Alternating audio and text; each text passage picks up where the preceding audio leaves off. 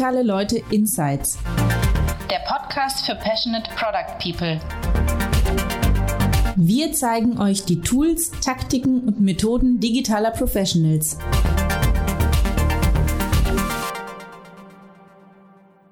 Hallo und herzlich willkommen zu DL Insights. Mein Name ist Thomas Riedel, ich bin Redakteur bei Digitale Leute und ich begrüße Sie und euch ganz herzlich heute zu einer weiteren Episode, in der wir uns mit dem Redesign einer bekannten Marke beschäftigen. Beim letzten Mal haben wir das mit Spiegel Online gemacht, jetzt der Spiegel, nachzuhören in Folge 38.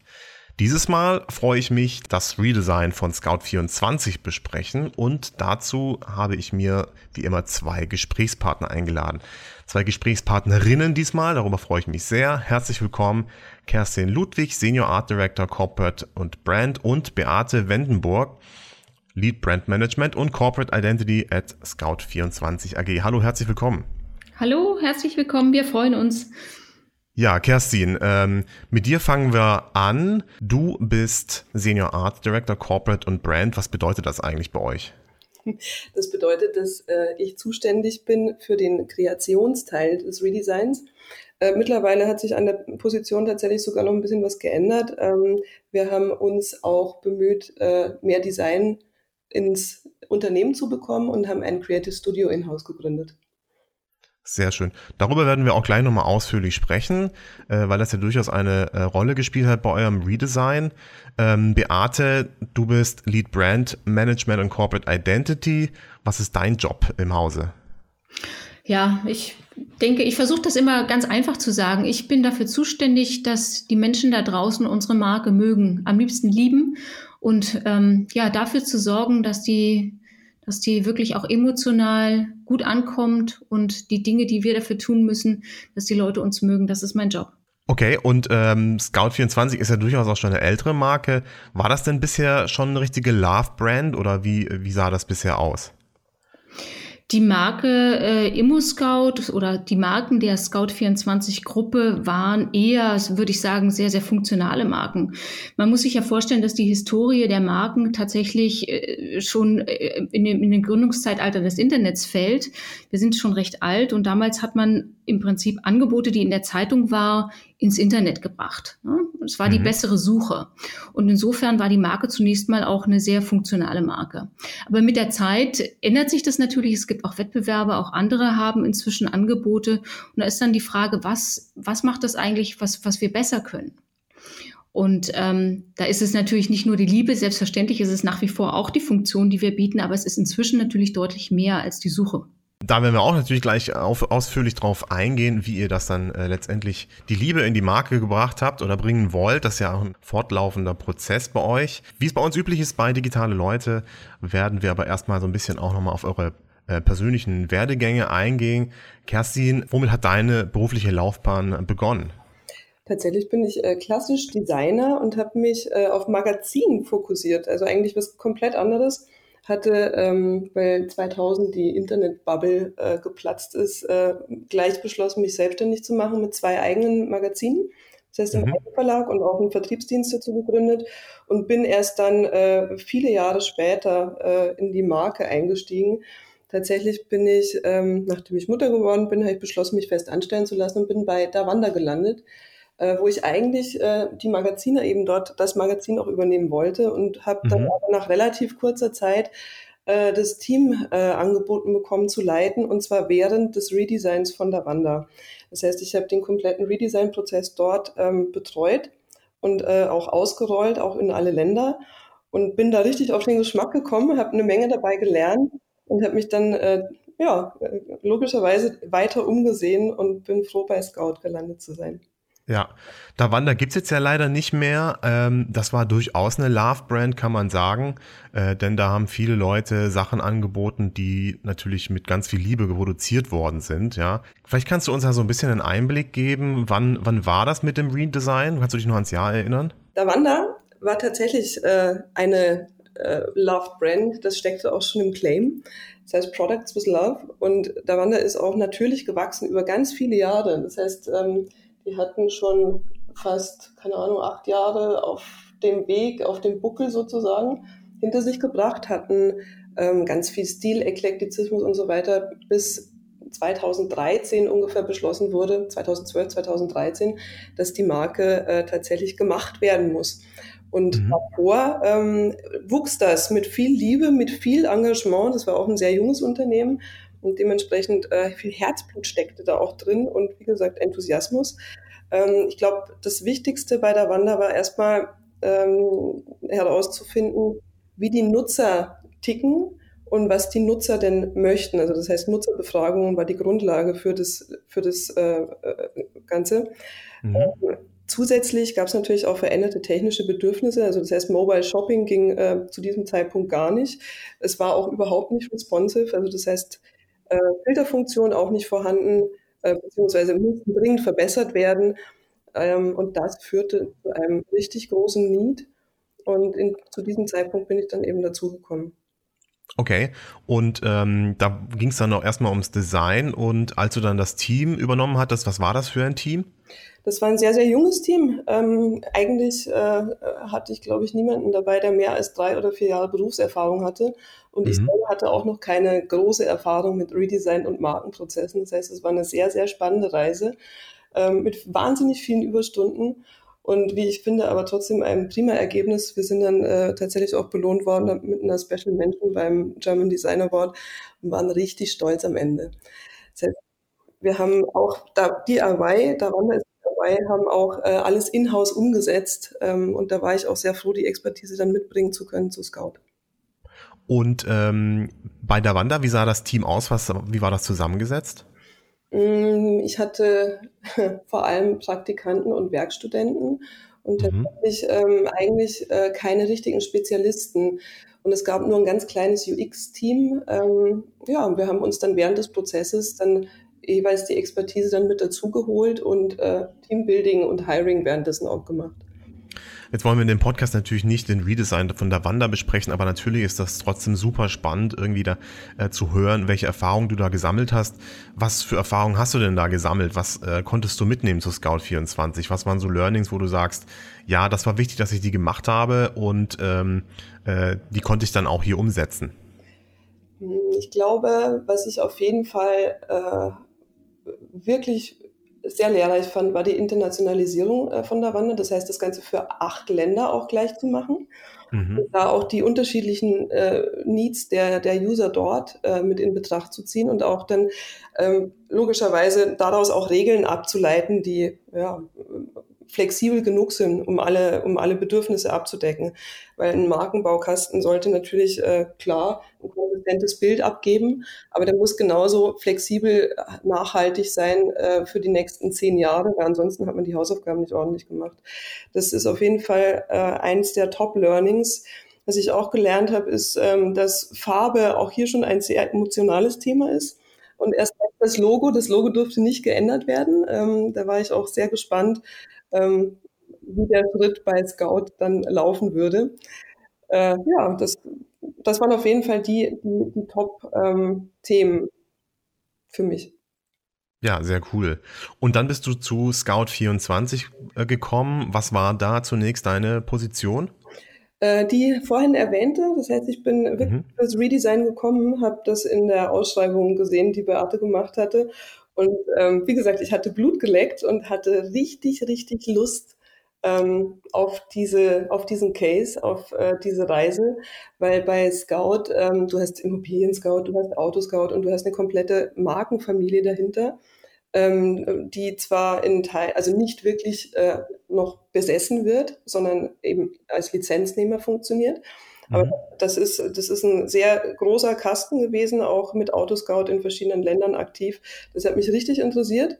Und ähm, ja, und Immobilien Scout ist ein äh, Household Name sozusagen. Also das heißt, jeder kennt das, jeder hat das benutzt. Das war eigentlich äh, nochmal eine Steigerung nach der Wander. Das heißt, ich war herausgefordert und habe mich dann da freudigst reingestürzt, nachdem Beate mich angestellt hat. Ja, Beate, äh, Kerstin hat sich bei dir beworben oder hast du Kerstin gefunden gehabt? Wie war der Prozess da? ähm, Kerstin hatte sich beworben bei, bei der Scout-Gruppe. Genau, bei da warst, genau, da warst du schon bei der Scout-Gruppe. Wie lange bist du bei der Scout-Gruppe schon? Ich bin jetzt äh, schon ein echter Senior in der Scout-Gruppe. Ich bin äh, neun Jahre jetzt da und habe schon so einiges gesehen. dort. Einiges genau, neun Jahre. Ähm, vorher US Now können wir auch gleich nochmal drauf eingehen. Mhm. Und vor diesen neun Jahren, was hast du da gemacht? Ja, ich habe äh, so eine klassische Betriebswirtschaftslehre an der TU hier in Berlin gemacht und war danach, mhm. ich Marketing von der Pike auf gelernt, war lange Jahre in der Automobilindustrie bei Mercedes, habe den Launch vom Smart begleitet und hatte danach die sehr spannende Aufgabe, auch die Positionierung vom Mini zu machen und auch da den Launch zu begleiten für viele, viele Jahre. Und bin dann so sukzessive in verschiedene Bereiche gegangen. Die ganze Welt wurde digitaler. Ja, und habe dann unter anderem äh, auch äh, in einer Internetagentur angefangen, dort in der Geschäftsleitung und habe äh, ja dann eben vor neun Jahren den Weg zur Scout-Gruppe gefunden. Genau, und dort. Und, hm? Genau, und dort bist du dann direkt zu Use Now. Nein, Use dort. Now Nein, so einfach war es nicht. Ich habe dort tatsächlich angefangen als äh, Teamlead Immobilien Scout Brand und ähm, dazu gehörte die Werbung und auch das Corporate Identity.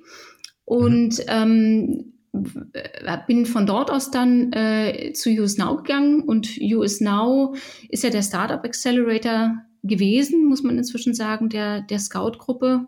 Ursprünglich gestartet als einer der ersten Inkubatoren überhaupt. Äh, mhm. Wurde dann verändert zum Accelerator, ja, und habe dann für, ich glaube, zwei oder sogar drei Jahre den Prozess dort begleitet. Also Startups äh, ausgesucht, Kommunikation für den Accelerator gemacht, die Connections in die Organisation hinein gebildet, ja, Innovationen ähm, und neue Ideen in die Organisation gebracht und gleichzeitig aber eben die Startups unterstützt bei ihren Ideen mit den Learnings, die die Organisation wiederum auch zu bieten hat. Ja. ja. Und dann kommen wir, genau, und dann ähm, äh, hat man sich irgendwann entschieden, den äh, Startup Accelerator nicht weiterzuführen, US Now, wenn man gesagt hat, man möchte ähm, und hat auch genügend Potenzial, Innovationen im eigenen Haus zu machen. Und in dem Zusammenhang ähm, wurde ich dann gefragt, ob ich äh, die Brand-Strategie ähm, führen möchte von der gesamten Scout-Gruppe. Ja, und ähm, so entstand das Ganze. Genau, und somit bin ich dann eben heute zuständig dafür, dass äh, dass es eine Markenstrategie gibt für die einzelnen Marken der, der Scout-Gruppe, dass die Organisation auch versteht, was bedeutet es eigentlich, also für Guidelines äh, äh, zuständig bin, sowohl eben im Brandbereich als auch im Corporate Identity-Bereich. Und wir unterstützen natürlich die Organisation und die verschiedenen Kollegen dabei, das dann auch umzusetzen. Wie war denn, äh, bevor du da bist, warst, äh, die, das Brandmanagement bei Scout24? Äh, die Scout-Gruppe äh, hat ja, sagen wir mal, ich bin recht lange schon dabei, hat verschiedene Phasen eigentlich gesehen. Ähm, die, die, die, die Scout-Marke ist ja eigentlich eine Family Brand und so sind auch die einzelnen äh, Marken der Scout-Gruppe aufgebaut. Also dazu, Kerstin hat es erwähnt, gehört ja die AS24, also Autoscout, äh, Finance Scout, Love Scout, Truck Scout, Job Scout. Wir haben auch noch Scout in der Schweiz. Aber nicht alle Marken äh, sind wirklich jetzt Teil der Scout-Gruppe, so wie wir sie heute kennen. Im Laufe der Jahre ähm, wurden die als Lizenzmarken oder auch komplett die Marken verkauft. Mhm. Nichtsdestotrotz ist es ja für, für die Menschen da draußen so, wo Scout draufsteht, ist irgendwie ja auch Scout drin. Und deshalb ist es irgendwo wichtig, dass verstanden wird ähm, oder dass diese Marken irgendwo sich gegenseitig befruchten und bestärken. Und zu dem Zeitpunkt, wo ich die, die Führung ähm, übernommen habe, war das schon sehr weit auseinander differenziert. Jeder hat irgendwo das Dach gehabt mit der Marke, mit dem, mit dem Kennzeichen der Marke, aber wie es dann tatsächlich gelebt wurde, war dann inzwischen nicht nur vom Design, sondern auch vom Inhalt schon ein bisschen unterschiedlich.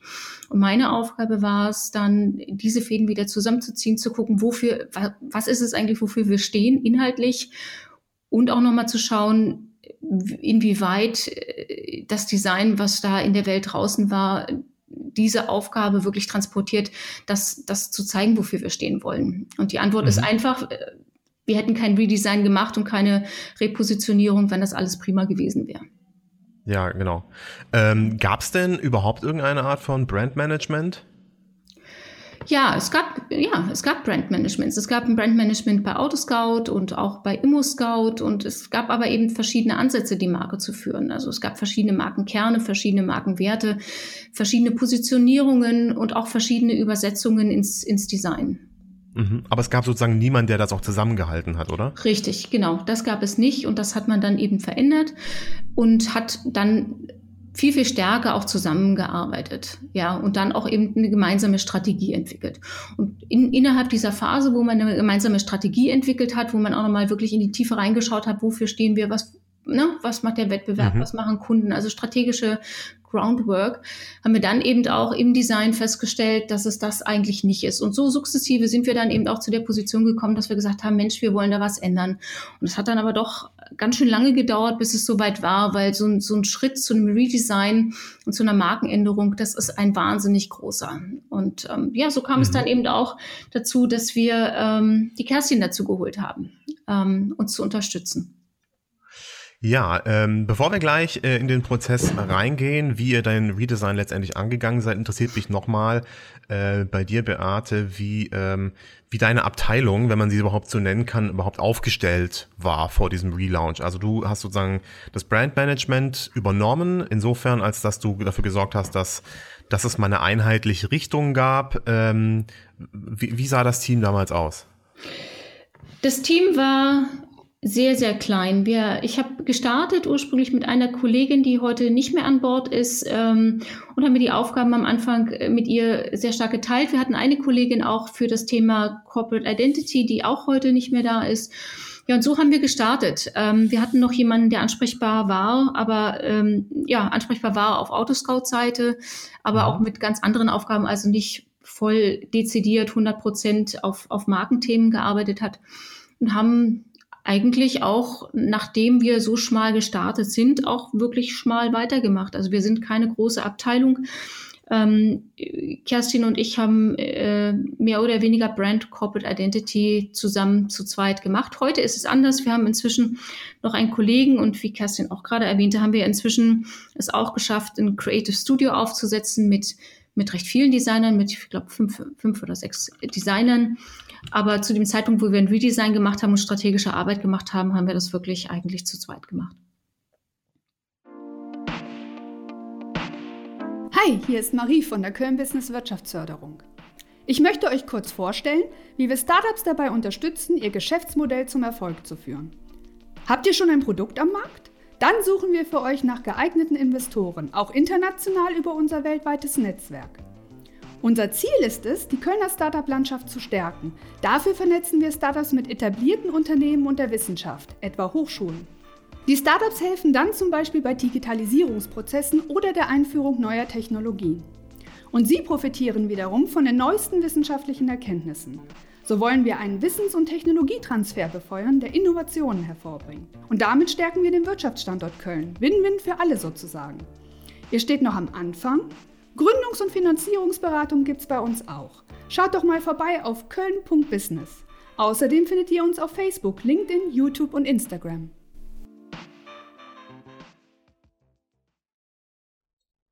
Ja, und wie muss man sich das denn genau vorstellen? Äh, wie bringt man denn dann äh, die Marken zusammen? Also was, was hast du denn da konkret gemacht, äh, was da letztendlich dafür gesorgt hat, dass man die Köpfe zusammengesteckt hat und darüber gesprochen hat, wie so eine Marke in Zukunft aussehen kann? Ja, letzthin ist es natürlich eigentlich ein Change-Prozess, weil es gibt gelebte Prozesse, es gibt gelebte Positionierungen und zunächst mal ist es sehr, sehr schwer, das Verständnis der Organisation äh, zu einem Redesign hinzuführen. Wir sind ein produktgetriebenes Unternehmen, wir sind oftmals wirklich sehr, sehr funktional äh, und Marke hat da zunächst mal nicht so einen wirklich großen Raum gehabt. Ähm, man muss natürlich darauf aufmerksam machen, dass das, wie wir heute aufgestellt sind oder waren zu dem Zeitpunkt, eigentlich gar nicht mehr zu dem passt, wie wir innerlich auch sind. Das heißt, unser, unser Unternehmen ist ein sehr modernes, innovatives, erfolgreiches Unternehmen. Und was man im Design gesehen hat oder was nach außen spürbar war, auch bezüglich der Marke, war gar nicht mehr das, was wir eigentlich intern leben. Und das hat sich falsch angefühlt. Und das haben dann irgendwann auch unsere, unsere Führungskräfte äh, gesehen, dass das nicht zueinander passt. Wir haben Workshops gemacht und darüber geredet, wie könnten wir denn sein und wie fühlen wir uns denn eigentlich an. Äh, und das war der Anlass, dann letztendlich auch ein Budget dafür äh, zu, zu kriegen. Und in der Budgetphase haben wir uns dann auch externe Partner angeschaut und haben uns Unterstützung geholt und sind dann wirklich mit, mit absoluter Basisarbeit gestartet und haben ähm, in verschiedenen Phasen Strategiearbeit gemacht, um dann erst zu einer, zu einer relativ späten Phase wirklich in die Kreations- und Umsetzungsphase zu mhm. gehen. Also wir haben ja. das Immersion Phase. Warte mal noch mal kurz. Ja? Genau, ja. Mhm. Du neigst immer dazu, dann sofort reinzuspringen, okay. was super gut ist. Äh, aber du merkst schon, wir machen immer äh, Schritt für Schritt hier, weil wir Mach wollen mal. ja alles ganz genau mitbekommen, ähm, wie das abgelaufen ist. Ich wollte noch einen Kommentar tatsächlich äh, dazu geben. Ähm, du hast gemeint, der ähm, sagen wir mal, der, der Unterschied zwischen dem, was intern äh, an Produktentwicklung ähm, stattgefunden hat und dem, was die Marke letztendlich ausgestrahlt hat, der war groß und das kann ich absolut bestätigen. Ich war ja ähm, für digitale Leute auch bei euch schon zweimal.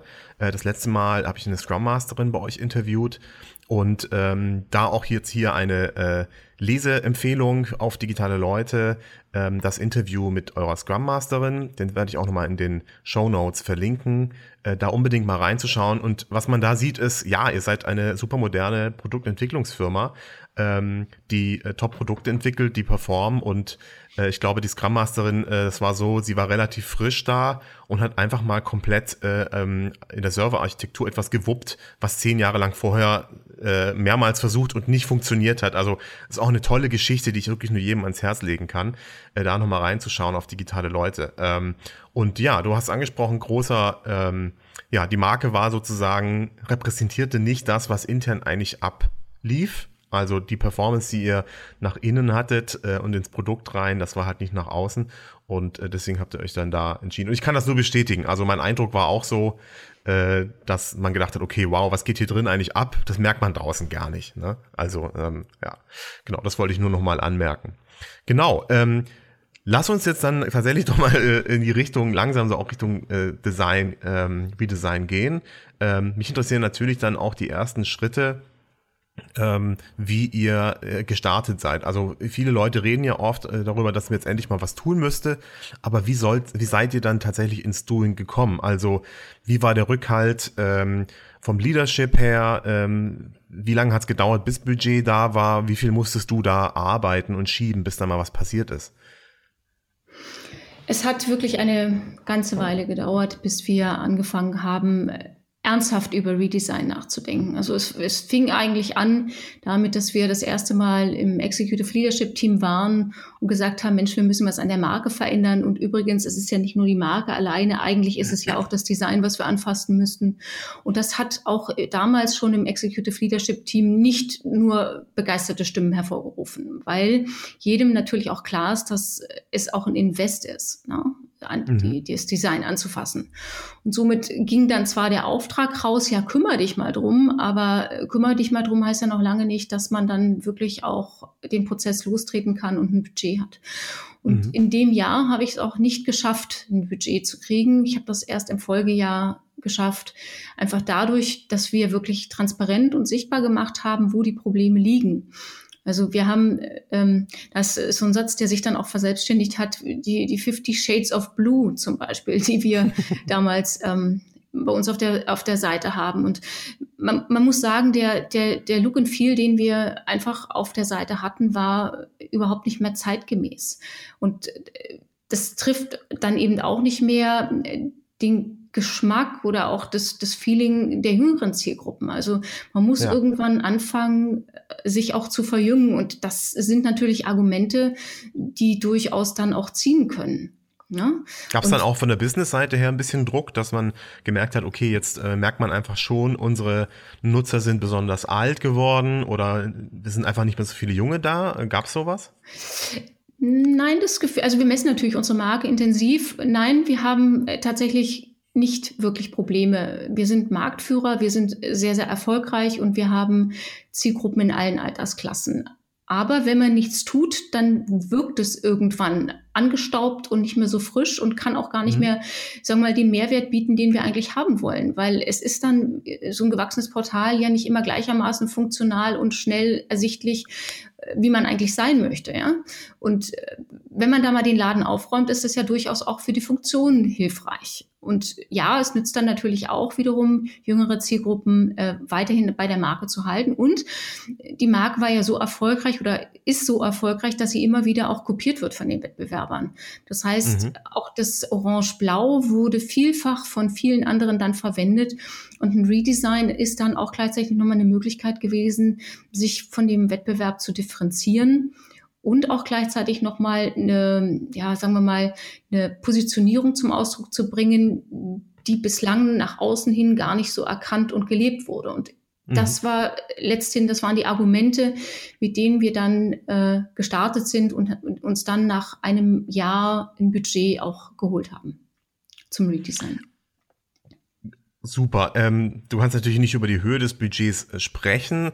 Ähm, das ist klar. Äh, kannst du uns trotzdem irgendwie äh, sagen, ähm, war das jetzt was, wo man sagt, alles klar, ich kann jetzt hier die teuerste Designagentur der Welt holen? Oder konntest du noch irgendwie eine halbe Stelle dazu nehmen? Wie muss man sich das vorstellen? Ich meine, ähm, letztendlich hat das ja alles geklappt. Das heißt, das Budget scheint ja irgendwie genug gewesen zu sein. Aber was wenn man jetzt in der Position ist wie du und man möchte bei so einem großen Unternehmen ähm, äh, ein Budget bekommen, mit welchen Zahlen muss man denn da hantieren? Naja, zunächst mal ist es ja überhaupt gar nicht mal so einfach zu eruieren, welche Zahlen man braucht, ähm, weil die Kostenschätzungen der verschiedenen Agenturen auch einfach sehr, sehr weit, sehr weit auseinander liegen und einfach auch am Anfang gar nicht klar ist, wie weit geht man eigentlich in so einem Redesign. Also ich kann versichern, dass das Budget, welches wir bekommen haben, nicht so wahnsinnig groß gewesen wäre, als dass wir uns eine große Crew hätten äh, holen können und ähm, ja sehr einfach da durchmarschiert sind. Also es war schon so, dass wir sehr viel auch in Eigenleistung erbracht haben und aber trotzdem in der, in der Phase, wo wir uns um Agenturen bemüht haben und Agenturen sich um uns bemüht haben, schon die geholt haben, wo wir glauben, dass sie für uns am besten passen, dass sie mit uns diesen Weg beschreiten können. Und da war es dann nachher nicht die Frage von, äh, von, von 1000 Euro, sondern da war es dann die Frage, wer, wer kann uns erfolgreich machen oder noch mhm. erfolgreicher machen. Genau. Manchmal kann das ja auch nicht schlecht sein, wenn man äh, ein nicht allzu hohes Budget bekommt, sondern wenn äh, es eher darum geht, das Commitment auszudrücken und zu sagen, ähm, das bedeutet halt auch, dass du dir dafür Zeit nehmen kannst äh, und dass wir das eben wertschätzen. Ich mag noch eines hinzufügen. Ich glaube, wenn man so eine Budgetkalkulation von einem Redesign macht, darf man auch nicht nur über die externen Kosten nachdenken, Mhm. sondern man hat ja in dem Redesign selber auch natürlich immense interne Kosten. Also zunächst mal, man nimmt die ganzen Menschen in einer Organisation hoffe ich zumindest, oder so haben wir es gemacht, mit auf die Reise. Das heißt, man muss diesen Prozess erstmal lostreten. Das kostet Zeit. Es ist ein guter Prozess, er lohnt sich, aber es kostet mhm. Zeit, überhaupt die Menschen mit auf die Reise zu nehmen, Meetings zu haben, mit denen darüber zu diskutieren, was der richtige Weg ist. Und wenn es dann tatsächlich nachher ans Design und ans Doing geht, äh, kostet das natürlich auch wahnsinnig Zeit, diese ganzen Assets zu ändern, die Guidelines neu zu erstellen und, jetzt kommt der ganz große Teil, das dann natürlich alles auch ins Leben zu rufen. Mhm. Das gesamte Redesign dann zu machen auf allen Touchpoints, die man da so hat. Und so eine Internetseite wie wir, die ist natürlich riesig groß mit wahnsinnig vielen Seiten und Touchpoints. Ja, und das ist dann schon auch Budget eigentlich. Auf jeden Fall. In welchem Jahr war das denn? Was genau? Äh, die Zusage des Budgets? Die erfolgte in 2018, Ende 2018. Ende 2018. Genau, und dann okay. sind wir auch direkt gestartet. Genau, dann kam Kerstin dazu. Ja, die kam schon in, in 18 dazu. Genau, Anfang 18 war Kerstin dann da und wir haben dann gemeinsam äh, dafür gekämpft und Workshops gemacht, damit wir eben die Richtung bestimmen konnten, in welche Richtung wir mit so einem Design gehen. Weil es ist ja auch die Frage, wie, wie stark eigentlich so ein Redesign sein soll. Ne? Ist das nur eine kleine Änderung? Bei Autos nennt man das Mopf, eine kleine Modellpflege, oder ist das schon ein wirklich großer Schritt? Und ähm, mhm. genau, damit haben wir gestartet und ja, sind dann mit der Agentur an der Seite, Design Studio aus London, sehr tolle, erfolgreiche Agentur gestartet, das zu machen. Kerstin, wann, äh, was war denn deine erste Aufgabe bei dem Redesign? Äh, meine erste Aufgabe war vor allem Kommunikation, würde ich sagen. Das heißt, äh, Beate erwähnte schon, dass wir, dass wir in-house zum Beispiel auch einen Workshop gemacht hatten, dass wir sehr viel diskutiert haben und so weiter. Das, äh, glaube ich, hat auch das erste halbe Jahr so gut wie in Anspruch genommen. Das heißt, ähm, Stakeholder alle an den Tisch zu kriegen, diese kennenzulernen, gemeinsames Verständnis zu schaffen. Äh, das kostet Zeit. Ähm, mhm. Wir haben dann auch äh, die ersten kleineren Projekte losgetreten. Zum Beispiel haben wir ähm, naja, normalerweise macht man das vielleicht hinterher. Äh, ich hatte aber Überraschungsbudget gefunden und habe äh, die Icons zum Beispiel vorgezogen und mit diesem Alignment-Projekt schon äh, erste Learnings gehabt. Ähm, und auch konkret weiter über, also über weitere Umsetzungen, äh, über, über Ziele der, der einzelnen Plattformen ähm, und ähnliches mich unterhalten. Was waren das für Learnings, die ihr da schon mit diesem Icon kleinen Icon-Relaunch gemacht habt? Nein, ich würde das jetzt nicht direkt auf die Icons beziehen, sondern ähm, auf wie, wie funktionieren Abstimmungen? Ähm, mhm. wie, wie ist das äh, gemeinsame Verständnis füreinander? Weil du hast äh, für jede, bei jeder Plattform gibt es ähm, unterschiedliche Prozesse. Also es gab, wie Beate am Anfang schon meinte, es gab äh, in Teilen unterschiedliche Positionierung, es wurde anderes Design gemacht. Das heißt, es gab äh, unterschiedliche Illustrationsstile, eine, eine, eine andere eine andere Auffassung. Äh, was man auch wissen muss, ist, dass es eigentlich keine äh, festen Kommunikationsdesigner in-house gab, sondern es gab äh, jeweils zwei UX-Teams und ähm, Freelancer, die in Teilen für ähm, Abteilungen gearbeitet hatten. Ähm, das musste natürlich auch erstmal zusammensammeln, beurteilen und so weiter. Das äh, ist zu diesem Zeitpunkt dann auch passiert. Ich glaube, da hatte ich auch äh, viele viele Learnings dabei. Unter anderem habe ich auch irgendwann verstanden, warum Orange und Blau so eine dominante Rolle spielte, weil über die vielen, vielen Jahre die Sekundärfarben einfach ähm, runtergerutscht sind in einen Icon-Download-Farbfächer. Äh, und äh, genau, es, also es, gibt, es gibt immer solche Fun Facts. Die gab es bei Davanda auch. Jedes Mal, wenn du, wenn du was über einen längeren Zeitraum betreibst und natürlich auch Wechsel hast, sich die Zeit wechselt, dann äh, auf einmal gibt's äh, neue Devices mit dazu, etc. Da passieren halt solche Sachen. Das ist ganz normal. Man muss halt dann äh, gucken, wie die, wie die äh, Wege dann äh, daraus funktionieren. Und wir haben dann tatsächlich auch angefangen, eine Art Interimsdesign äh, loszutreten, haben mhm. äh, Interims-Guidelines auch gemacht, wo wir diesen, wo wir die Farben auch wieder rausgezogen haben, das Ganze ein bisschen äh, aufgefrischt haben, ein bisschen äh, sympathischer somit auch gemacht haben. Und auch da haben wir uns quasi schon auf den Weg begeben. Also das heißt, wenn du schon drüber sprichst, wie frisch soll es denn sein? Ja, welche, mhm. welche Farbe kommt denn da jetzt ins Spiel? Das heißt, jedes, jedes Alignment dieser, dieser Art war quasi die, die, die Grundlage. Und in einem gemeinsamen Workshop, wo dann auch äh, UX-Designer mit dabei waren, genauso wie äh, Brand-Leute von, von beiden Plattformen in diesem Fall, ähm, und noch ein bisschen äh, Support äh, out of the box, haben, ja. haben wir beschlossen, in welche Richtung das gehen soll. Und das war tatsächlich sehr hilfreich. Damit haben wir uns den Arbeitsauftrag geholt. Äh, du hast erzählt, ganz am Anfang äh, gab es sozusagen erstmal alle Stakeholder an den Tisch, ähm, um alles zusammenzubringen, so ein bisschen Status quo auch festzulegen. Mhm. Wenn wir äh, von den Stakeholdern sprechen, wer ist das denn? Was muss man sich denn da vorstellen? Wie, äh, wie viele Stakeholder waren denn da am Tisch? Na, ich würde jetzt einfach nur die Leads erwähnen, weil die äh, UX-Teams, die sind in Teilen größer. die habe ich dann jeweils einzeln getroffen, aber tatsächlich habe ich mit den beiden UX-Leads ähm, Beate zusammen und dem Brandmanager von, von Autoscout. Das war so das Kernteam. Mhm. Und ähm, mit dem Kernteam, das, jeder hat dann mit seinem Team dann auch wiederum Sachen besprochen und in Teilen haben wir das dann, war ich auch in den Meetings mit drin und habe das, äh, habe dann auch gemeinsam diskutiert. Jetzt ist ja das ähm, Stakeholder Management, sage ich mal, eine ganz fundamentale Geschichte, denn äh, wenn man das gut macht, dann ähm, äh, dann fluppt es auch, ja, dann äh, passieren bestimmte Dinge einfach die, die passieren sollen und manchmal sogar dann automatisch. Ähm, wie habt ihr das denn, äh, wie seid ihr das angegangen? Du hast gerade schon gesagt, ihr habt dann so die ersten Icons mal gemacht und dann so ein Zwischendesign äh, ähm, fabriziert äh, und da schon ein bisschen draus gelernt. Wie, hab, wie hat sich das denn dann ähm, dargestellt? Wie habt ihr diese Kommunikation gemacht? Ich glaube, ich habe jetzt vor allem den Design-Teil erwähnt. Äh, das war jetzt nur, nur der eine Teil des Workstreams. Ähm, zum Redesign haben wir auch ein Stilco aufgesetzt. Äh, in dem Fall ähm, hat äh, es gab aus jedem, aus jedem Bereich gab es jemanden, der in diesem Steering Committee mitsaß. Und das haben wir als Plattform genutzt, um das Ganze ins Unternehmen zu tragen und uns davon auch jeweils den Input zu holen. Ähm, kannst du das nochmal wiederholen? Ähm, was habt ihr gemacht? Ein? Ein Steering Committee aufgesetzt.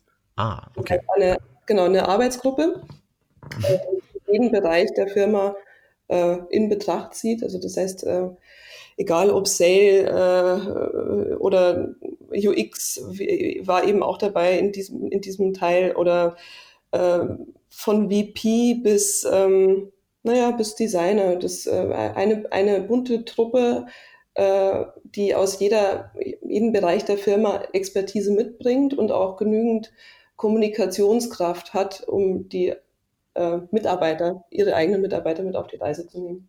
Mhm. Und diese Gruppe war dann wie groß? Oh Gott, ich weiß es gar nicht mehr. Beate, hast du es mal durchgezählt? Ja, also das Kernteam war so um die zehn Leute. Mhm. Und das war sozusagen dann der, die Steuerungseinheit, die den kompletten Redesign zusammen ähm, gesteuert hat und, und äh, gemanagt hat.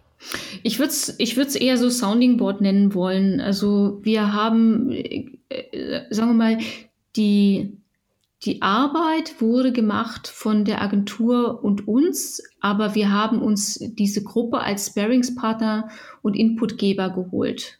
Ne? Mhm. Um zu gucken, gehen wir in die richtige Richtung oder äh, trifft das vielleicht doch nicht so die Meinungen der verschiedenen Bereiche? Okay. Ja? Und hat sich das bewährt? War das gut? Ich fand es großartig, ähm, weil ich glaube, es ist äußerst, äußerst schwierig in so einem großen Unternehmen wie, wie unserem mit jedem Einzelnen zu sprechen und, und Meinungen abzuholen. Ich glaube, es braucht sowas, weil ansonsten äh, verspielt man sich in der, in der Abstimmung. Es braucht so etwas, um Entscheidungen zu treffen und weiterzukommen. Und das war gleichzeitig für uns auch immer noch mal eine Vorbereitung für die Vorstandspräsentationen, die wir natürlich dann auch hatten.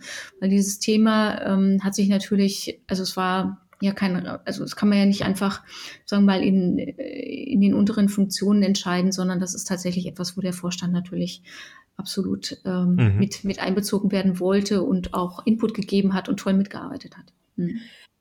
Ich würde auch sagen, es hatte nicht nur eine Input- und Entscheidungsfunktion, sondern vor allem auch, ähm, wenn, du, wenn du so viel Change in einem Unternehmen machst, dann brauchst du genügend Kommunikatoren, um, die auf die, um, um das Unternehmen auf die Reise mitzunehmen oder die Unternehmen in diesem Fall.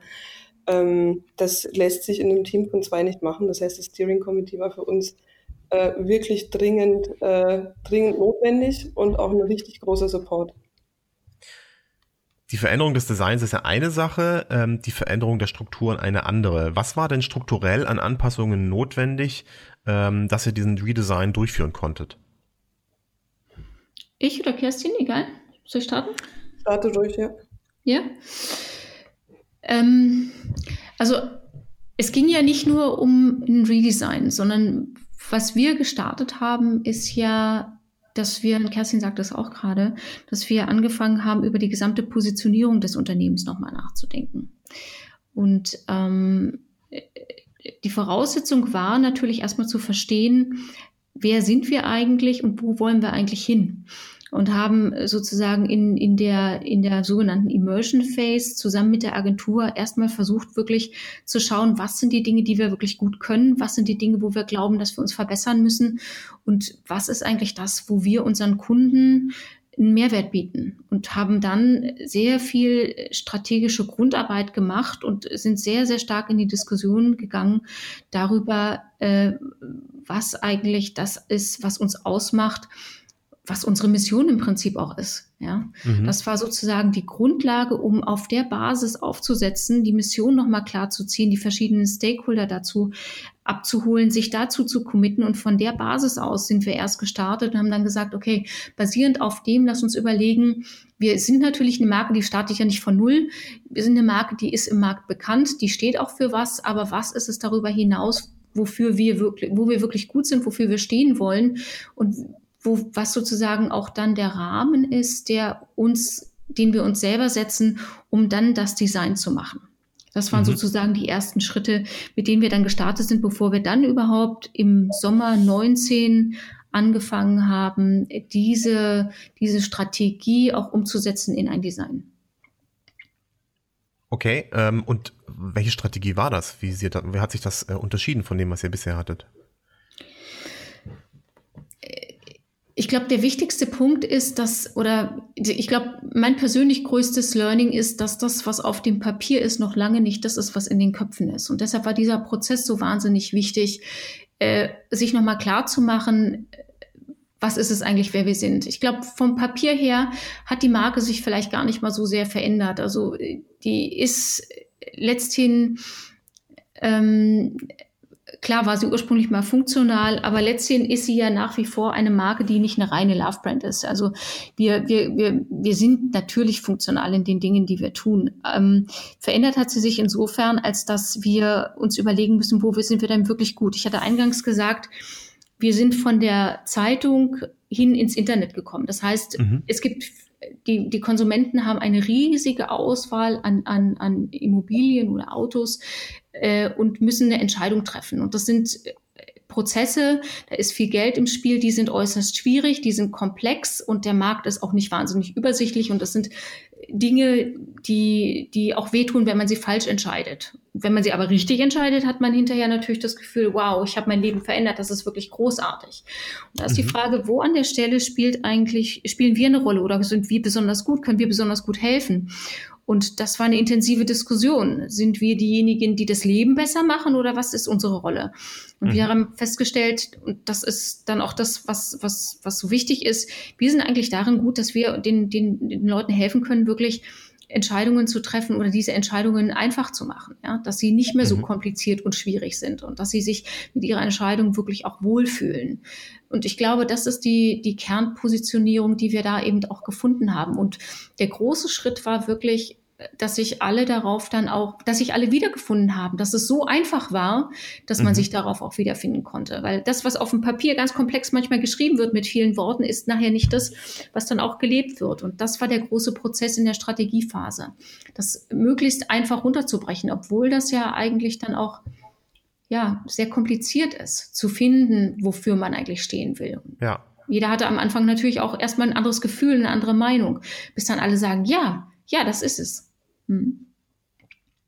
Ja, sehr cool. So ein Markenfindungsprozess und auch dieses bisschen dieses Purpose, was du da angesprochen hast, das hilft natürlich total äh, in dem Moment. Jetzt, äh, was euch auch geholfen hat, deswegen habt ihr es ähm, wahrscheinlich gemacht und bisher auch noch nicht gesagt, dass ihr es bereut habt, war eine externe Agentur dazu zu holen.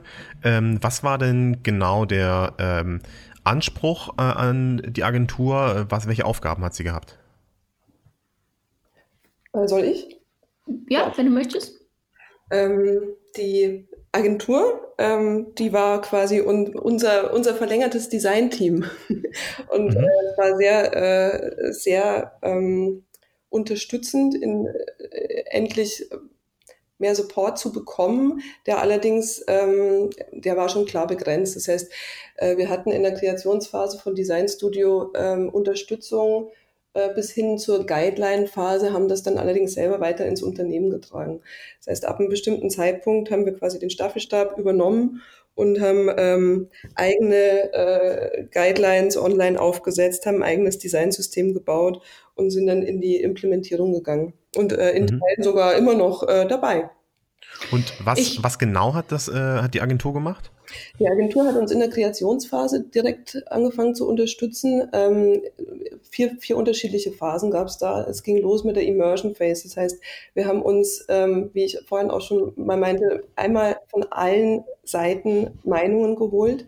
Und mhm. damit war die der, der Outside-View, die die Agentur gebracht hat, der war auch wirklich unbedingt notwendig, weil wenn du die ganze Zeit in deinem Suppenteller sitzt und versuchst äh, festzustellen, was da drin so los ist, dann äh, kannst du auch durchaus mal das große Bild verpassen. Ähm, mhm. Und deswegen diese, diese Outside-Perspective war wirklich sehr, sehr hilfreich und hat äh, auch einige Challenges äh, mitgebracht. Das heißt, man, man muss sich dann schon mit, äh, mit Aussagen dann auch beschäftigen, die einen überraschen, wo man dann feststellt, ach, mein Bild stimmt nicht mit den anderen überein. Und dann e-, eben diese Diskussion zu starten, äh, das war sehr, sehr hilfreich in der, in der Strategiephase. in der Folge. Hast du da einen, hast du einen Input von der Agentur, äh, an den du dich erinnern kannst, wo die gesagt haben, äh, das ist so und so und warst darüber völlig überrascht? Hm. Ja, ich habe mit Sicherheit ein paar. Ich weiß nur nicht, ob ich die jetzt äh, laut erwähnen möchte.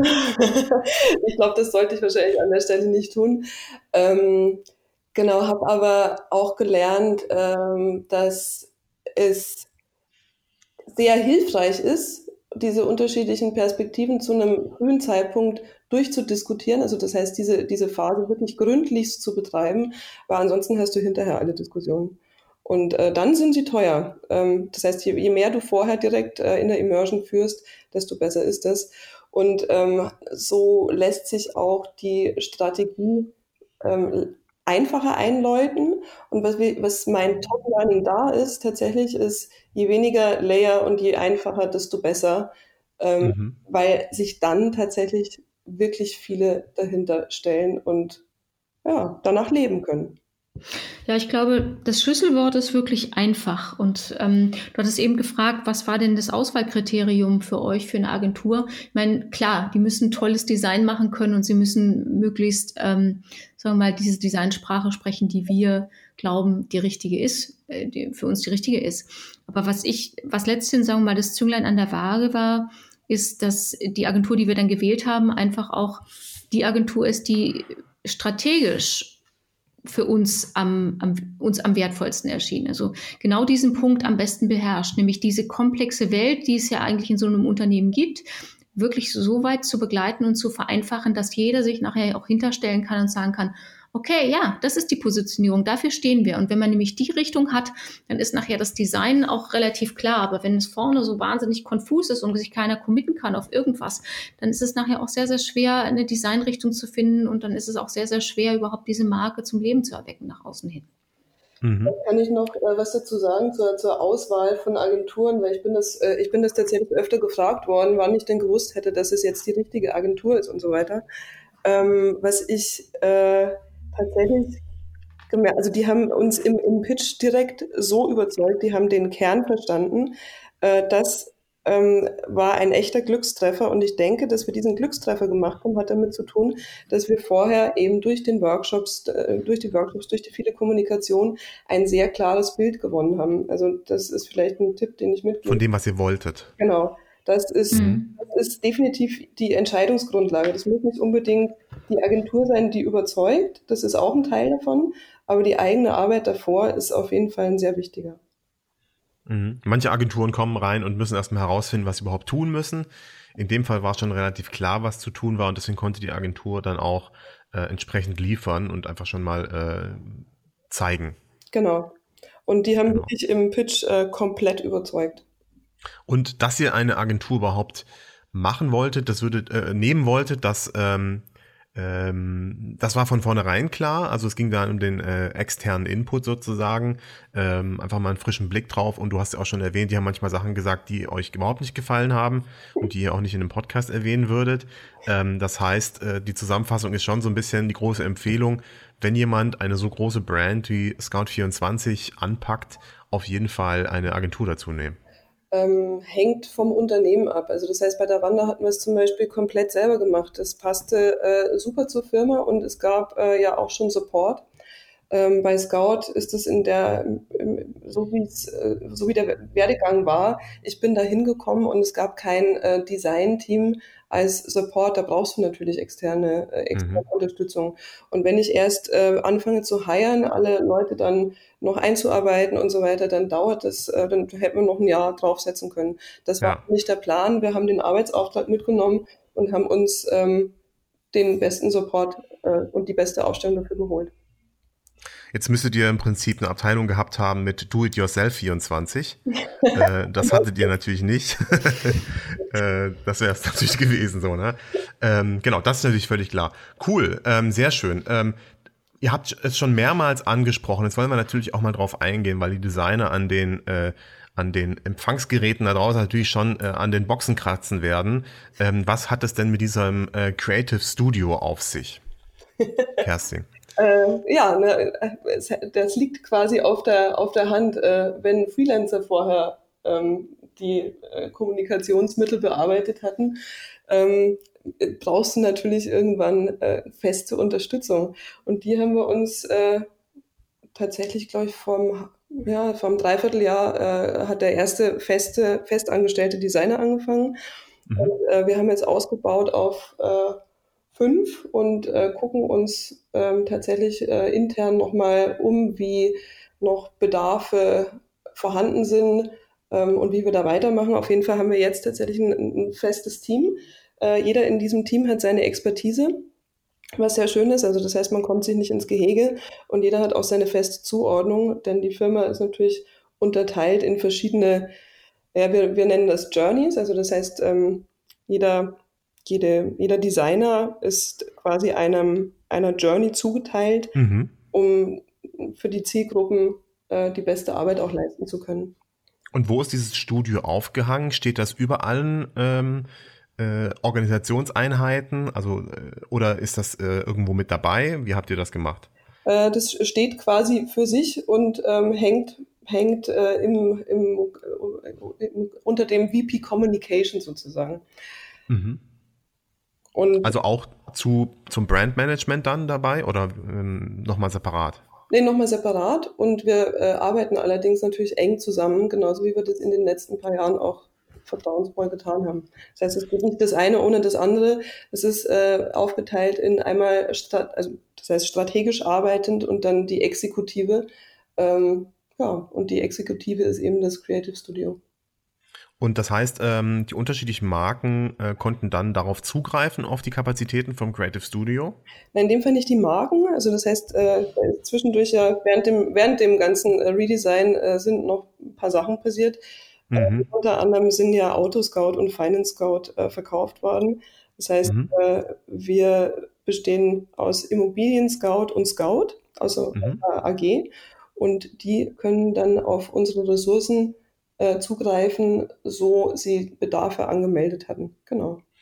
Das heißt, wenn wir jetzt ähm, über das Redesign sprechen, dann meinen wir noch ähm, Autoscout und die anderen noch dabei, denn die haben noch was von dem Redesign, von dem Neuanstrich mitgenommen, ne? Richtig, genau. Äh, die haben auf jeden Fall was mitgenommen, gehören zur Markenfamilie und äh, die Lizenznehmer äh, gucken sich das natürlich auch an in Teilen und äh, folgen. Ähm, ich weiß nicht, man könnte zum Beispiel jetzt Truck Scout erwähnen, die gerade eben live gegangen sind ähm, mit dem neuen Design, genauso wie Love Scout auch äh, das Logo umgestellt hat in Deutschland. Mhm. Die nicht mehr zu, zur Scout24-Gruppe gehören, aber damals noch dabei waren und deswegen das Design noch abbekommen haben. Genau, richtig. Also das heißt, dieser ganze äh, Teil, ähm, das Alignment mit den Lizenznehmern, das war äh, tatsächlich auch ein Teil des Kreationsworkstreams. Cool. Und welche Rolle hat denn das Creative Studio letztendlich gespielt beim Redesign? Äh, wir implementieren nun, ähm, das heißt, äh, beim Redesign-Prozess selbst gab es das noch nicht. Mhm. Äh, wir haben direkt hinterher angefangen, die Leute anzustellen, einzuarbeiten und sie sind im Moment dabei, die Touchpoints zu gestalten und zwar wirklich übergreifend von ähm, vom, Mar vom äh, Stand auf der, auf der Messe bis hin zu, keine Ahnung, E-Mail-Banner äh, über große Kampagnen. Wir, wir haben die TV-Kampagne gerade ähm, in der Mache. Mhm. Das kann man ja jetzt sagen, weil der Podcast geht erst live, wenn sie auch schon im Fernsehen ist. okay. Ähm, das heißt, die, die Aufgaben sind bunt ähm, und es geht wirklich äh, von also jedes Skillset von Motion über HTML5 über Illustration, äh, viele Infografiken, ist einmal alles mit dabei. Okay, jetzt äh, vielleicht müssen wir dann noch mal einen Schritt ähm, zwischendurch machen, zwischen rein machen, mhm. zwischen äh, Konzeptphase und ihr habt das fertige Design fertig. Ähm, denn wenn man sich euer neues Design anschaut, dann ist das ja, dann, dann ist das äh, schon krass. Also ich, meine das sehr positiv. Ähm, ihr habt euch dafür einen sehr radikalen Weg entschieden, ähm, sehr abgefahrene Farben. Und äh, wie, wie kam es dazu? Wie habt ihr euch dafür entschieden? Äh, ich glaube, vielleicht äh, gibt es eine, eine Sache, die man da vorwegnehmen muss. Und da würde ich gerne Beate den Staffelstab übergeben, weil wir uns vorher wirklich gründlich überlegt haben, wie tief wir gehen dürfen und das auch eruiert haben. Äh, das heißt, äh, tatsächlich gab es den Moment, den ich äh, mir bei Wander mal gewünscht hätte, der aber leider nicht stattgefunden hat. Es gab den Moment, wo wir uns vorher angeschaut haben, dürfen wir das Logo mit in Betracht ziehen? Und mhm. ähm, der war, glaube ich, ausschlaggebend. Vielleicht magst du noch ein bisschen was dazu sagen, Beate. Ja, das war sozusagen eines der ersten Workshops, die wir gemacht hatten, bevor wir überhaupt eine Agentur hatten. Wir haben uns gefragt, wie weit wollen wir gehen und wie weit dürfen wir auch gehen? Und mhm. haben genau in diesem Workshop auch diese Gretchenfrage gestellt und sind, als sie dann beantwortet wurde, nämlich mit der, mit der Antwort, ja, ihr dürft, ihr dürft es anfassen und äh, es kostet natürlich auch Geld, ne? die Marke neu schützen lassen und so weiter. Mhm. Ähm, ihr dürft, das sind wir wirklich jubelnd rausgegangen, weil man muss, wenn, wenn wir jetzt bei der, bei der Farbkombination Orange-Blau geblieben wären, wäre das natürlich eine sehr starke Einschränkung gewesen. Und man hätte höchstwahrscheinlich diesen ganz sagen wir, viel, viel frischeren Look, den wir jetzt haben, mit dieser Kombination nur sehr, sehr schwer erreichen können. Ne? Insofern, das war sozusagen der erste Schritt.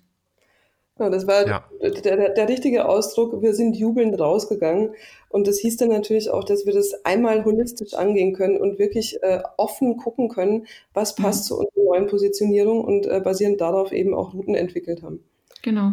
Und basierend auf, auf, auf diesem äh, grundsätzlichen Gefühl, wir wollen was Neues und was Frisches, äh, war es dann sozusagen in der, in der Kreationsphase oder einem Teil der Kreationsphase auch die Aufgabe zu gucken, was ist denn eigentlich das, was sich gefühlt richtig für uns anfühlt? Ne? Ist, ist, das, ist das immer noch alles sehr orangig oder äh, gehen wir jetzt dann in lila grün oder was, was ist es denn eigentlich, was, was gut zu uns passt?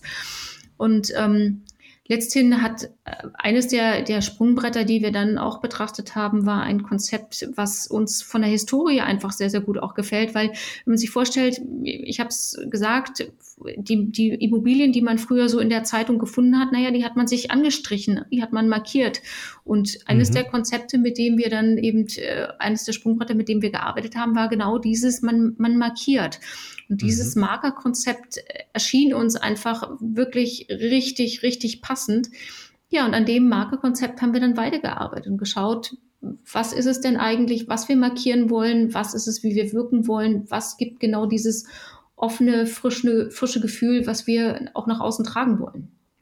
Und so mhm. sind wir dann sukzessive bei dem gelandet, was wir dann eben heute haben, wo wir uns dann eben auch getraut haben, die, die Marke selber oder das Markenlogo selber auch anzufassen mit einem durchaus sehr, sehr mutigen Schritt, der natürlich auch intensiv diskutiert wurde. Ist es richtig, ist es nicht richtig, ein Markenlogo, Markenlogo so intensiv anzufassen, wie wir es getan haben?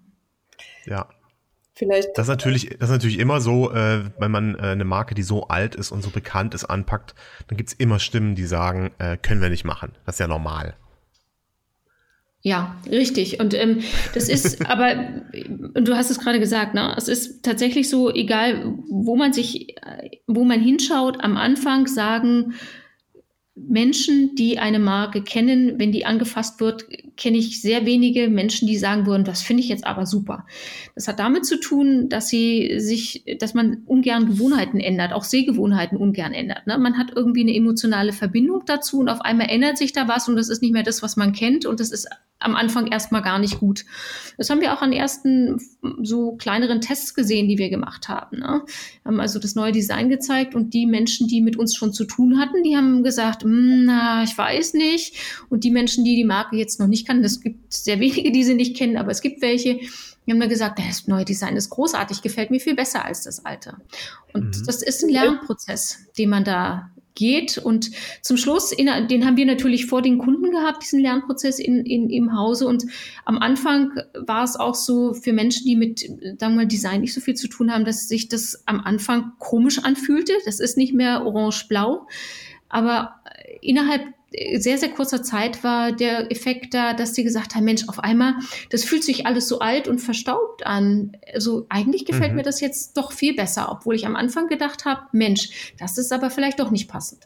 Ja. Mhm. Ich dachte auch am Anfang, ähm, ob der Highlighter, also dieses Markieren von, von, von äh, äh, Elementen, ob das denn der richtige Weg wäre, weil das mag jetzt vielleicht nicht die äh, einzigartigste Idee der Welt sein. Ähm, allerdings äh, habe ich für mich, für mich im Prozess festgestellt, das ist äh, ebenso wie bei der Positionierung wahnsinnig wichtig, dass sich die Leute damit identifizieren. Und ich denke, dass äh, dieses Konzept äh, eindeutig das sehr Richtige ist, weil es den Leuten auch ähm, quasi die Hilfestellung gibt, die sie benötigen. Das heißt, äh, das, äh, diese Frage habe ich mir aus Designsicht gestellt und habe sie dann auch positiv für mich beantwortet und ähm, habe mich dann sehr gefreut, mich auf dieses Konzept einzulassen. Und bin immer noch in der Ausarbeitung verschiedenster Möglichkeiten, denn eine Guideline ist ja ein lebendes Objekt. Ich meine, so ein, äh, ich finde es deswegen fand ich das eigentlich so genial, dieses Konzept dieses eigentlich sehr einfachen Markierens, weil es ja eigentlich etwas ist, was digital super abzubilden ist. Also wir markieren ja auch ständig Dinge im Internet, ähm, sei es, dass wir Text markieren, sei es, dass wir uns Sachen merken, auf Listen packen. Ähm, auch bei euch jetzt äh, bei EmoScout zum Beispiel ist ja dieses, ähm, ich packe verschiedene Dinge auf eine Liste oder markiere mir Sachen, verschiedene Wohnungen, die ich mir angucken möchte. Ähm, das ist ja ganz essentiell bei euch auch. Und das war für mich auch irgendwie, ähm, für mich war das sofort klar, dass ihr das äh, deswegen gemacht habt und fand das deswegen genial. Ähm, aber natürlich bin ich nicht äh, der normale User. Äh, vielleicht, vielleicht doch, vielleicht auch nicht, weiß ich nicht.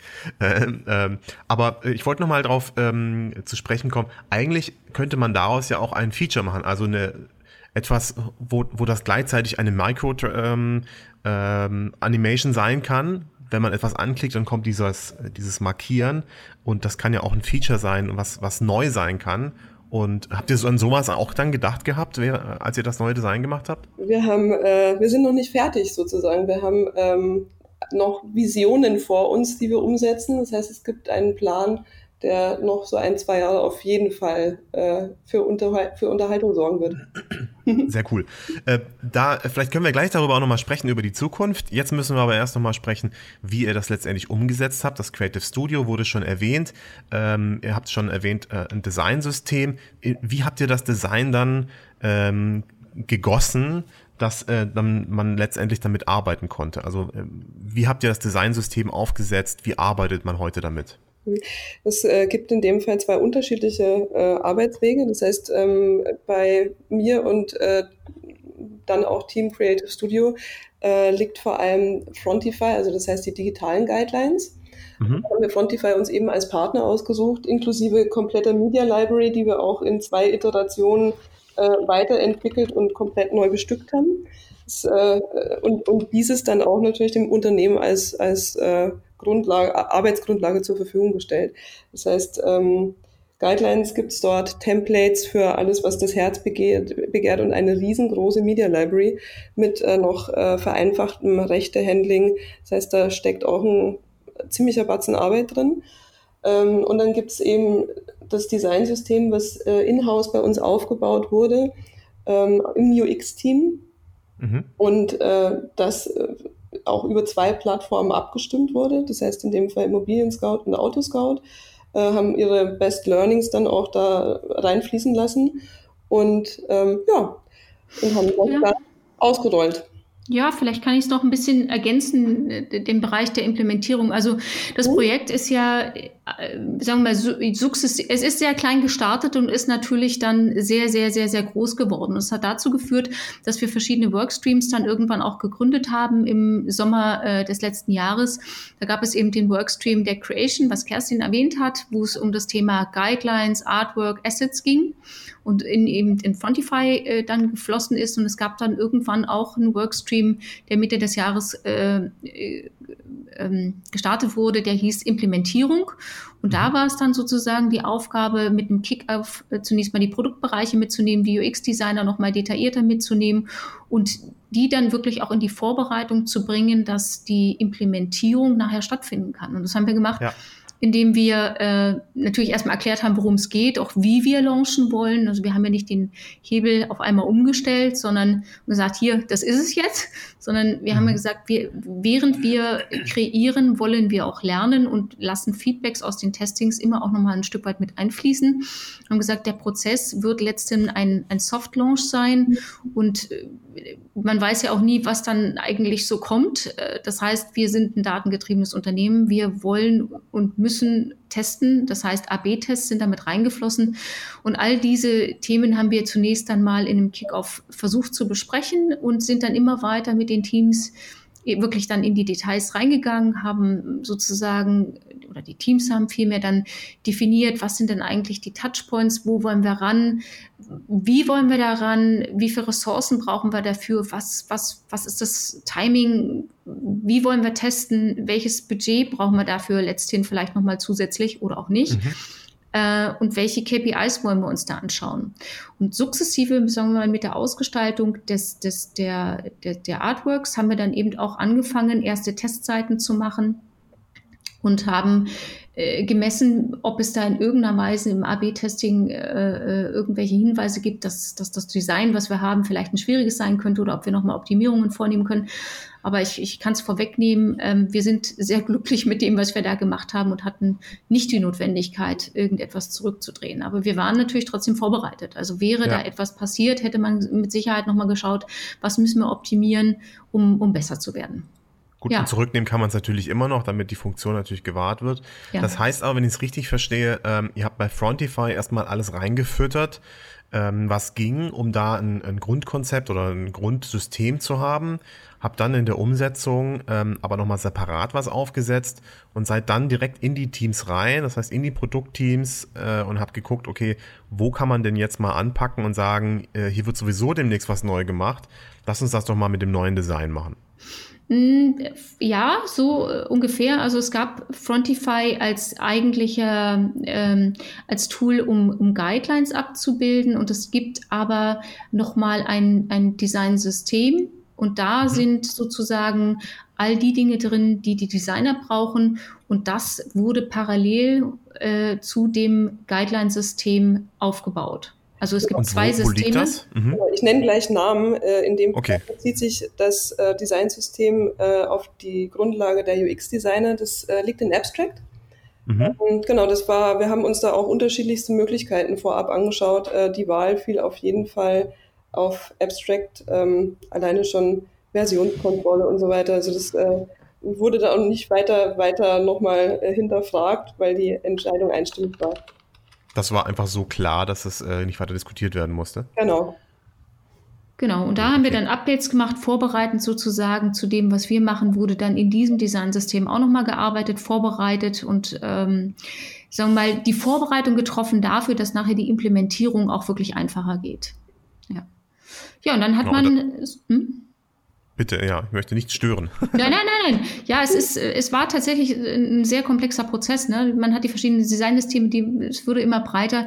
Und auf der Basis haben dann sukzessive die einzelnen, wir, haben, nennen das Journeys, die einzelnen Abteilungen äh, angefangen, sehr eigenständig eben das Design äh, zu implementieren. Unsere Firma tickt mobile first. Das heißt, das ist auch der Touchpoint, wo wir tatsächlich zuerst angefangen haben, das Design rauszuspielen. Es ist auch ein überschaubarer überschaubarer Touchpoint und haben da gute Erfahrungen gemacht und sukzessive sind dann sozusagen in dem ersten Quartal die anderen äh, Kollegen und Seiten hinterhergezogen. Das heißt, man hat zuerst in der App gesehen, dass sich was verändert und mhm. später dann auf der Webseite. Ihr habt auch ähm, App Native ähm, äh, entwickelt, ne? Also ihr entwickelt immer noch App Native. Bin ich also überfragt? iOS, iOS und Android haben so. separate Entwickler. Genau, tatsächlich ja. Äh, genau so läuft das. Cool. Ähm, und war das dann so, dass ihr gesagt habt, okay, wir stellen jetzt einfach systematisch von A bis Z alles um in den Apps oder ging es tatsächlich so, dass man gesagt hat, okay, wir müssen gerade sowieso hier an, den, an das Ding ran, äh, dann machen wir das? Also wie habt ihr da priorisiert, was ihr zuerst ähm, redesignen wollt?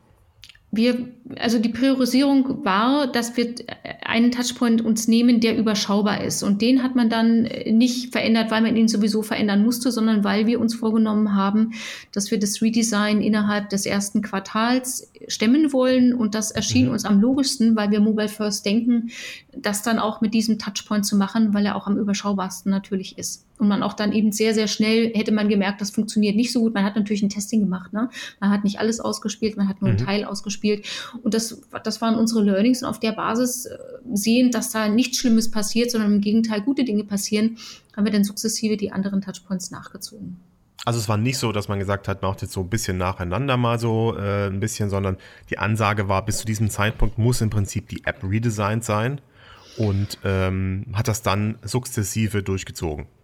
Ja, es war ja ein längerer Zeitraum. Es war ja nicht, sagen wir mal, der 3. April, da muss, da stellen wir alle um, sondern mhm. jede, jedes, jedes einzelne Team hat für sich entschieden, was, was sie wann nachziehen wollen in diesem Zeitraum. Mhm. Ja, also sozusagen ein, ein Soft Launch, aber eben schon auch mit einem klaren Ziel, nämlich bis zu Ende, ich glaube Mai war es oder April, ich bin nicht mehr ganz sicher, es wirklich auch umgestellt zu haben. Und selbst heute ist es natürlich so, dass wir immer noch mal einzelne, einzelne Dinge finden, finden, die nochmal im alten Design sind, die dann übersehen wurden. Aber wir haben es tatsächlich auch geschafft, ähm, das, das bis dahin äh, zu machen. Mhm. Ich habe bei mir auf dem Zettel hier den 4. Dezember stehen. Ähm, mhm. Das war im Prinzip der Moment, an dem ihr den Relaunch äh, kommuniziert habt. Genau, es gab einen weiteren Workstream, Creation, Implementation und da gab es dann auch die Communication, wo wir sozusagen dann mit den verschiedenen Zielgruppen Kommunikationskonzepte gemacht haben, intern äh, die Consumer und aber natürlich auch unsere, unsere B2B-Kunden mussten und wollten informiert werden. Und da haben wir ein sehr abgestimmtes Konzept gemacht, wie wir, wie wir sozusagen kommunizieren wollen. Und der, der Dezember war sozusagen der Punkt, wo zum ersten Mal wirklich auch was sichtbar war. Und das wollten wir nicht einfach unbegleitet lassen, sondern wollten natürlich vorher unsere Kunden auch mitnehmen auf die Reise und denen erklären, warum wir das tun und was da passiert. Und was war da bereits sichtbar? Naja, die, wie gesagt, also die App war das, was zuerst sichtbar war und äh, als nächstes wurde dann die Homepage nachgezogen. Äh, und dann hat man auch ganz klar wohl wissend in Kauf genommen, dass einige Seiten eben im alten Design waren und einige Seiten mhm. dann eben schon im neuen Design waren. Cool, das heißt, ähm, ihr habt auch äh, mit dem äh, äh, also die App zum Beispiel habt ihr schon das ganze Jahr oder die Hälfte des Jahres 2019 redesigned, habt dann aber am 4. Dezember gesagt, ähm, wir machen jetzt ein Update der App und dann ist sie auf einen Schlag neu designt? Oder haben die User der, der App schon vorher im Jahr gesehen, okay, komm, plötzlich sind hier andere Farben drin? Nein, also unsere Entwicklungsprozesse und Designprozesse sind gar nicht so lang. Also wir haben angefangen äh, im, im Herbst des Jahres 19 äh, mit dem Design zu spielen und zu arbeiten. Die UX-Designer haben Screens entwickelt innerhalb von einem Monat, anderthalb Monaten und diese dann so weit entwickelt, dass sie dann auch wirklich, äh, ich glaube, Anfang Dezember zum ersten Mal gezeigt wurden. Okay, das war wirklich nicht einfach kein großer Unterschied dann äh, und dann konnte man das ähm, einfach kommunizieren. Also wir, wir haben, es gibt ja einen Unterschied zwischen, sagen wir mal, wir malen die Seite neu an und wir machen wirklich auch nochmal eine Veränderung des, der Funktionen, was dann das eigentlich wirklich richtige Re Redesign wäre. Und wir haben mhm. uns entschieden, zunächst mal nicht an die Funktionalität zu gehen, sondern wirklich auch nur ans Design zu gehen. Was aber nicht bedeutet, dass die Funktionalität nicht eigentlich auch ein Teil des Redesigns wäre oder ist. Nur ja. alles gleichzeitig zu machen ist ungünstig, weil man dann gar nicht weiß, was ist denn jetzt der Fehler im System, falls die Zahlen nach unten gehen. Ist es mhm. Design oder ist es die Funktion? Und vor allen Dingen macht's, macht das so einen Prozess auch nochmal zusätzlich langwierig und, und komplex. Aus dem Grund haben wir uns entschieden, zunächst mal wirklich nur das Design anzufassen. Daher kann man das auch relativ schnell tun und mhm. sukzessive dann eben auch an den Funktionen zu arbeiten. Und das ist etwas, ähm, was uns jetzt in der Zeit auch noch begleitet, wo wir gucken, wie, wie können wir noch besser werden. Wenn wir uns den Jahresverlauf dann äh, auch angucken, war das äh, rückblickend betrachtet definitiv die richtige Entscheidung, denn wir sind, äh, wenn man zurückrechnet, Lockdown, Corona-Lockdown ab März, April. Ab da waren wir dann äh, tatsächlich mit dem Design fertig. Wenn wir jetzt auf, auf beides gesetzt hätten, auf Funktion und auch erst später äh, kommuniziert hätten, dann wäre das quasi direkt zusammengefallen. Also so gesehen äh, haben wir echt äh, Glück auch im, in diesem Jahr gehabt. Ähm, mhm. Ja, und sind, mussten halt zwar mit Krisenkommunikation dann äh, auf der Startseite äh, das Redesign unter die Leute bringen, aber Gott sei Dank ist auch diese Phase jetzt bald abgeschlossen. Genau, das heißt, ihr habt tatsächlich bis zum März gebraucht, um dann das Design erstmal ähm, ohne neuen Funktionen komplett auszurollen. Genau, das äh, Immobilien-Scout, wie, wie, die, wie alle Scouts, sind natürlich eine ziemlich, äh, ziemlich komplexe äh, Plattform, äh, die in Teilen natürlich auch organisch gewachsen ist, äh, gerade im, im CMS. Das kannst du nicht äh, da, da, da kannst du nicht mit, der, mit den Fingern schnipsen, wie ich das gerade gemacht habe. Mhm. Ähm, das ist ein Step nach dem anderen. Und deswegen ist der Prozess, äh, wie vorhin erwähnt, wir haben Visionen, wir wollen äh, gerne noch weitermachen, der ist für uns noch lange nicht abgeschlossen. Ja, auf die Vision gehen wir gleich ein. Da werdet ihr jetzt ja auch die letzten Monate vielleicht schon dran gearbeitet haben. Ähm, was mich natürlich noch brennend interessiert ist, habt ihr denn eine Entdeckung gemacht? Also als ihr nur das Design, in Anführungsstrichen nur das Design ausgerollt habt, gab es da eine Seite, äh, die plötzlich äh, nicht mehr performt hat und wo ihr dann trotzdem vielleicht noch mal mehr ran musstet? Nee, also es gab tatsächlich keine bösen Überraschungen. Also wir haben gehofft, dass es so ist. Ähm, und es war auch so. Ja. Ich meine, es ist manchmal auch nicht schlecht, wenn man irgendwie merkt, okay, man hat jetzt hier eine Möglichkeit, nochmal ranzugehen. Ähm, Gab es denn einen Ausreißer nach oben, wo man gemerkt hat, okay, hier plötzlich passieren hier Dinge, die vorher nicht möglich waren?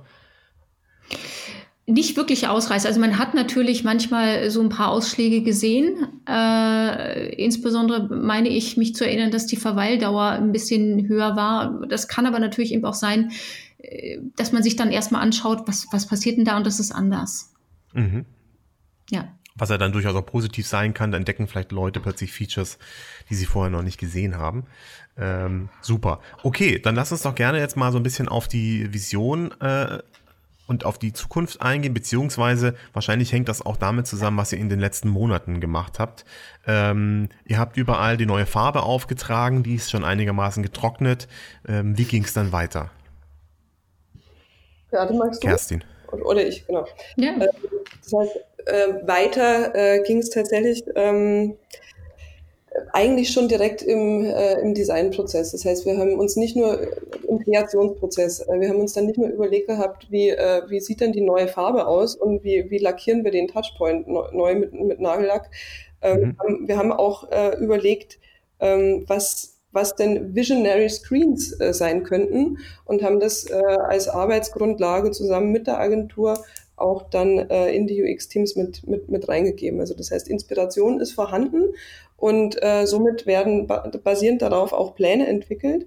Und währenddessen treiben wir jetzt aber ähm, mit einer kleinen Krisenkommunikationspause abgesehen, äh, treiben äh, verschiedene Themen noch weiter. Zum Beispiel sind wir äh, mitten im Motion-Prozess sind ähm, mitten im Soundbranding-Prozess. Äh, auch da wird bei der TV-Kampagne schon das erste äh, Ding zu hören sein. Mhm. Äh, werden das wahrscheinlich auch noch ausweiten auf äh, Micro-Interactions im Verlauf des Jahres.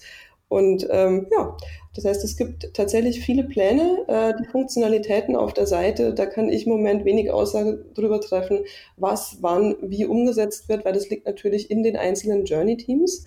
Aber die ja. Inspiration ist mitgegeben und vorhanden und muss dementsprechend priorisiert werden.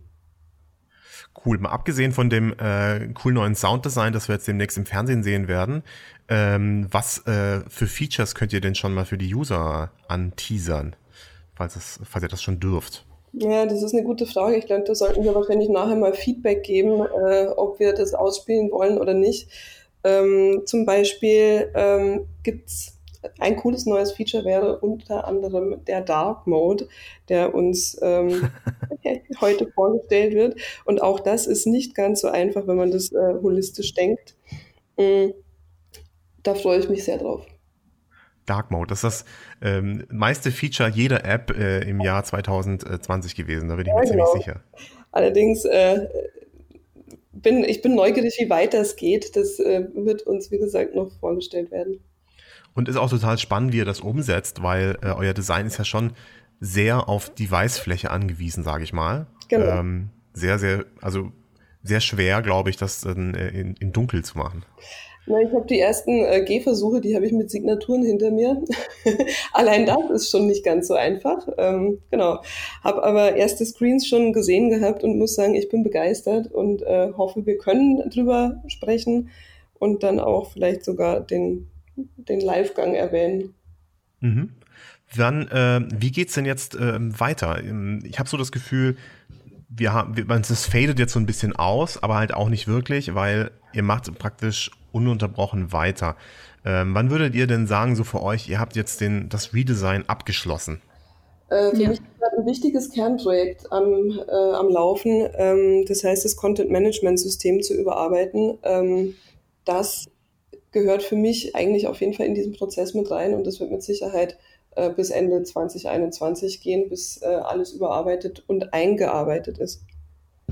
Letztendlich geht es jetzt ja darum, äh, nicht nur in, in, an der Oberfläche, an, am Design die Marke sichtbar zu machen, sondern wirklich an allen Dingen dafür zu sorgen, dass wir die Marke entsprechend ins Leben bringen. Und Kerstin hat ja gesagt, es gibt ja noch andere Dinge. Es gibt jetzt zum Beispiel das Soundbranding, aber es gibt eben auch nochmal äh, ja, wir, wir sind im Moment dran, auch nochmal zu gucken, wie ist denn das, wie fühlt sich das denn an bei all den Dingen, die wir tun? Das, das ist sehr weitreichend. Ne? Passen die Namings zu uns äh, oder verändern wir die ähm, Dinge wie äh, Services, wie wir die benennen? Logo-Kombination. Also es geht, es geht wirklich dann nachher ins Detail und wir gucken uns dann an den einzelnen Touchpoints an, passt denn das? Ist, sind wir das oder sind wir das nicht? Wann mhm. ist das abgeschlossen? Ich glaube, eine Marke wird immer erstens mal Markenmanagement bedeutet immer auch Hilfestellung und, und Erklärung und, und strategischen Support zu geben in einem Unternehmen. Äh, ich glaube, das, das beendet man nicht so schnell und eine Marke idealerweise und auch ein Design verändert sich dann auch immer noch mal und äh, wird weiterentwickelt. Und äh, insofern, wenn wir das regelmäßig so doll machen würden, hätten wir vielleicht auch gar nicht so ein riesengroßes Redesign gehabt. Ich glaube, das ist die Aufgabe, die Marke weiterhin frisch zu halten und das Design ebenfalls. Sehr cool. Ähm, ich glaube, wir haben relativ viel jetzt äh, über das Redesign gesprochen. Ähm, nach meinem Gefühl ziemlich vollständig. Was sagt ihr denn? Gibt es irgendwelche Punkte, wo wir unbedingt drauf eingehen müssten, äh, damit das vollständig ist, das Projekt Redesign? Spaß hat's gemacht. Schön war's. Ich glaube, das ist wirklich etwas, was man nochmal erwähnen sollte, dass das auch ähm, eine wirklich ganz, ganz tolle Gelegenheit ist, äh, für das Unternehmen natürlich, aber auch, wenn man so ein Projekt führt, dass man das Vertrauen gibt und dass man sowas überhaupt machen darf in so einer Gänze und Größe und mit so einem, sagen wir mal, mutigen Schritt. Das möchte ich nicht unerwähnt lassen. Das ist wirklich toll gewesen. Und auch der Support, den wir bekommen haben, äh, das war auch schön zu erfahren. Und dass wir den, den Support auch direkt von oben, den haben wir nicht nur einmal bekommen, den haben wir sogar zweimal bekommen, weil zwischendurch noch ein CEO-Wechsel stattgefunden hatte. Das heißt, ähm, wir haben nachhaltig überzeugt, das freut mich auch sehr, und haben äh, vollen Support bekommen an allen Stellen. Sehr cool. Das ist doch ein super gutes Schlusswort, würde ich sagen. Dann bedanke ich mich ganz herzlich bei Kerstin Ludwig und Beate Wendenburg. Schön, dass ihr da wart. Vielen Dank. Ebenso vielen Dank, Thomas. Wir danken. Und ich bedanke mich fürs Zuhören und freue mich, wenn wir uns beim nächsten Mal wieder hören zu einem Digitale Leute Podcast. Vielen Dank und bis zum nächsten Mal. Ciao. Tschüss. Ciao. Hi, Thomas hier von Digitale Leute. Vielen Dank, dass du dir diese Folge angehört hast. Wenn du mehr zu diesem Thema erfahren möchtest, schau doch mal auf digitale-leute.de vorbei. Mehrmals die Woche veröffentlichen wir Artikel, Interviews und Podcast-Episoden rund um die Entwicklung digitaler Produkte. In unserem Newsletter bekommst du alle zwei Wochen eine Zusammenfassung unserer Artikel und Hinweise auf die Ticketphasen für den Digitale Leute Summit, unserer Konferenz für Produktentwickler. Wenn dir unser Podcast gefällt, freuen wir uns über eine tolle Bewertung oder ein Herzchen, je nachdem, ob du uns auf iTunes, Google Podcasts, Spotify, Deezer oder Soundcloud hörst. Du hast Fragen oder Anregungen? Dann schreib uns doch an dlredaktion.digitale-leute.de. Danke und tschüss, bis zum nächsten Mal.